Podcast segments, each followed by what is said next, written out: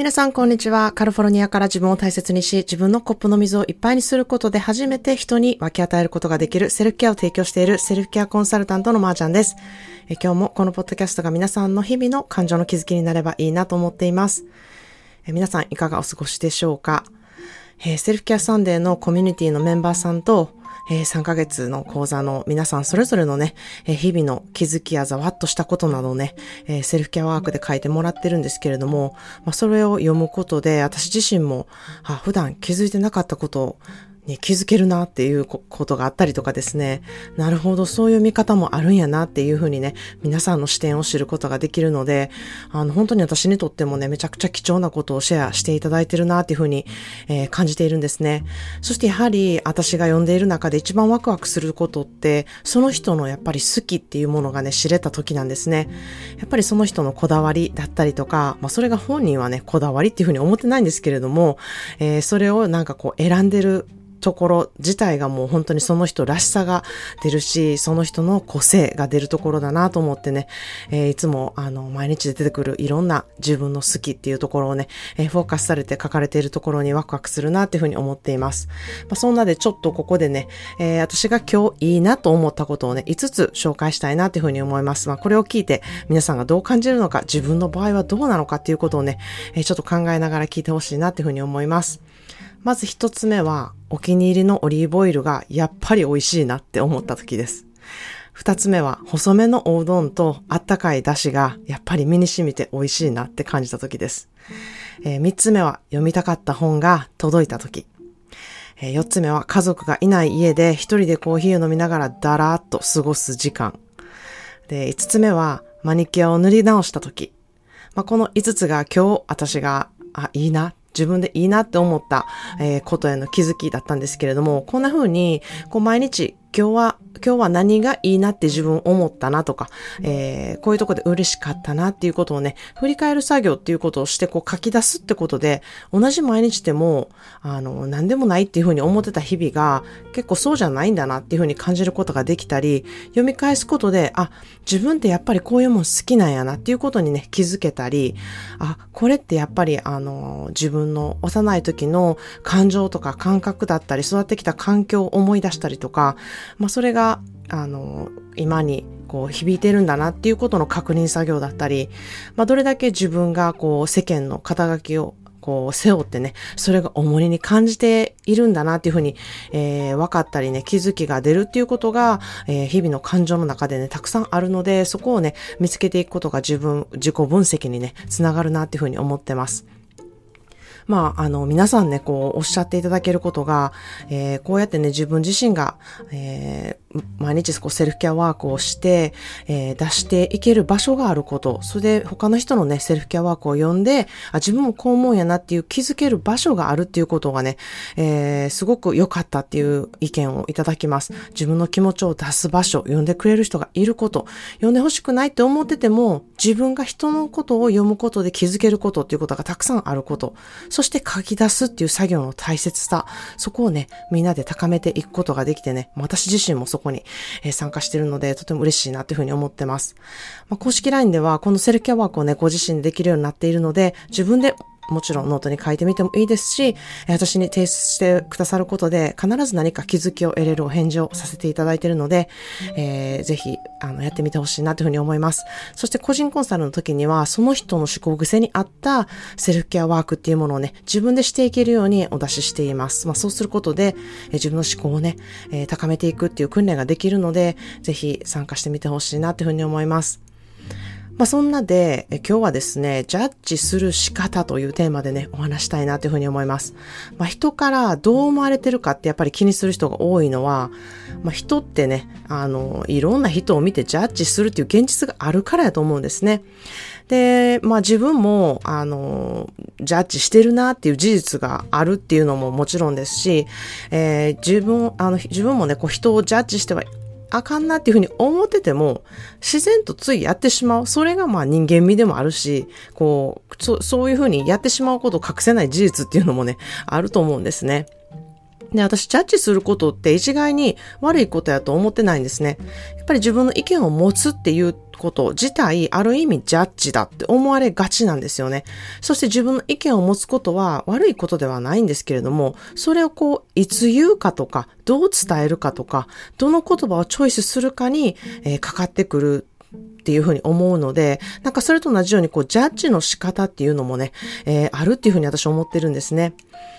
なので、こう悪いジャッジの仕方と良いジャッジの仕方みたいなのも私あると思うんですね。いいジャッジは、まあ、その人のことを思って、その人のためになるように、えー、思考を使うことだっていうふうに思ってるんですけれども、まあ、これもね、結構トリッキーな感じで、あの、その人のために思って言ったんや、みたいなことが、なんかもう、いらんねん、それ、みたいなありがた迷惑になってる場合もあるし、えー、それが案外人を傷つけてるっていう場合もあるので、まあ、ケースバイケースだと思うんですけれども、あの、まあ、ちょっと例を出して言うとですね、誰かが、えー、描いた絵を見せてきて、こうどう思うみたいなことを聞かれて、まあ、パッと見、浮かんだ言葉は、うわ、下手やなとか、全然好きな絵ちゃうわ、みたいな感じで直で、めちゃくちゃ思ったとします。でも一旦、その言葉をやっぱり、パッと、いや、下手やなとか、そういうの言ってしまうのではなく、こう思考っていうね、フィルターをまず通すっていう作業をね、えー、してほしいなっていうふうに思います。まあ、これはね、今言うことで、こう下手やなっていうこと、えー、好きじゃないっていうふうに言うことは、いいジャッジなのか、その人のためになるのか、その人のことをよく知って、今から言ってることって自分もよく分かってる分野で言った方が相手のためになるのかっていうことをね、まずこう、あの、一旦考えてほしいなっていうふうに思うんですね。まあ、下手っていうふうに思ったこととか、全然好きじゃないっていうふうに思ったことは、その人の有利に、あの、ならないなっていうふうな判断をした場合は、意見をもう言わない。とか、またそこで、あの、いいなって思ったところを見つけるっていうことがね、まあ、できればほんまに最高やなと思うんですね。あ、こんな風に表現できるって素晴らしいね、みたいな風にもう言えるんじゃないかなっていう風に思うんですね。まあ、嘘までついてね、あの、頑張って色味がいいですねとか、そのとこまで、あの、頑張る必要はないと思うんですけれども、あの、意見を言わなくてもいいっていう選択肢もあるっていうことをね、あの、自分の中で置いとくってことはすごく大事かなっていうふうに思うんですね。まあ、相手のことを、そしてどれだけ信用しているかとか、されているかとか、その、その人との人間関係っていうところにもかかってくると思うんですけれども、あの、まあ、いい言葉でないのであれば、黙るっていうことが、私はえ自分のルールとして持っておくようにはしているんですね。いい言葉でないのであれば、お口チャックというルール。まあ、これは、あの、持っていて、あの、損することはないなっていうふうに思ってます。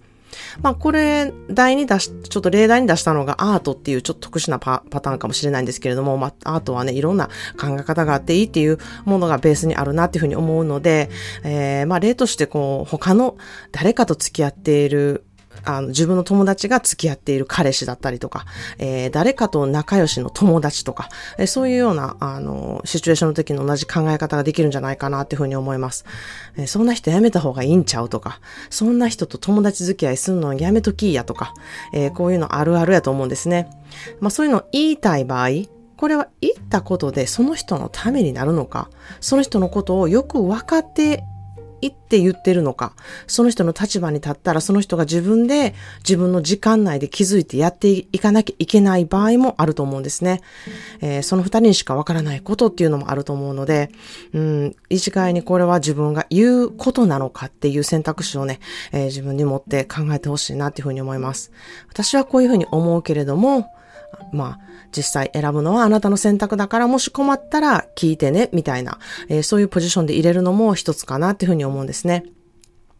そして今から出かけるけどこの洋服どうみたいな、あの、今意見を求められる時っていうのもあると思うんですね。時間がこう追っていて、なんか言ってほしい。でないと自分決められへんみたいなことを頼まれる時は、あ、なんかちょっと言ってあげた方がその人が決めやすいっていうこともあると思うので、まあ自分の意見を聞いてもらえる、聞いてもらえない関係なしに、えー、自分の、えー意見というものを決めやすくなるように、あの、言ってあげるっていうこともね、あの、すごく大事かなっていうふうに思います。えー、まあ、その服よりあっちの方がいいと思うとか、歩きやすいからこっちの靴の方がいいと思うとか、見かけはあっちの方が素敵やと思うって、それを言うたところで、それと、あの、同じじゃなくても、私言うたのに黒いドレスの方がいいって、でもなんで赤いドレス着ていくみたいなことにね、あの、なるとは思うんですけれども、あ、自分が黒いドレスの方がいいでって言ったことで、しっかり、あ、やっぱり私赤いドレスの方着たいなっていうふうに思ったかもしれないので、なんや、じ私の意見言うとい聞いといて全然意見聞いてくれてないやんかみたいな風にねあの思いがちなんですけれども、自分が言ったことでその人が決めるっていうことができたんだなっていう風にねあの思えば、えー、全然あのあ そ, それで決められたんやったらよかったなっていう風にね、えー、なると思うんですね。まあ、ジャッジすることよりもですね、もっともっと大事だなって私が思っていることは、ジャッジされた時の自分の受け取り方なんですね。まあ、受け身ですね。受け身の仕方、ジャブを避ける技、傷つかない方法っていうものがね、えー、ものすごく大事だなっていうふうに思ってます。まあ、これができたら本当にセルフケア思考で、えー、自分を守ることもできるし、相手も守ることができるなっていうふうに思ってるんですね。なので、えー、次回はジャッジを受け取る自分磨きというテーマでね、お話したいと思います。えー、私が実際にジャッジされたことを例にしてちょっとお話していきたいなっていうふうに思うので、ぜひ、あの、お聞きに逃しなく、えー、聞いてほしいなっていうふうに思います。そそしてこのジャッジの仕方、受け取り方をマスターするだけで本当に、えー、人に優しく自分にも優しい思考を持つことができて、傷つく人が確実に少なくなるなって私は思っているんですね。まあ、それは本当に自分で守ることもできるし、相手を傷つけようと思っていなくてもそうすることを避けるスキルをね、つけることができるので、えー、ぜひちょっとあの自分でトライしてみてほしいなっていうふうに思います。ということで今日はジャッジの仕方についてお話してみたんですけれども、今週末このジャッジをすること、されることでインスタライブをしようと思っています。えー、インスタグラムでお話、お話、あの、したいと思います。そしてインスタグラムでお知らせも、えー、したいと思ってますので、もしこのエピソード後から聞いた場合でもアーカイブで載せていますので、ぜひ概要欄からインスタグラムにで聞いてみてほしいなっていうふうに思います。それでは皆さんも素敵な週末をお過ごしください。Have a wonderful self-care day. Cheers to the weekend.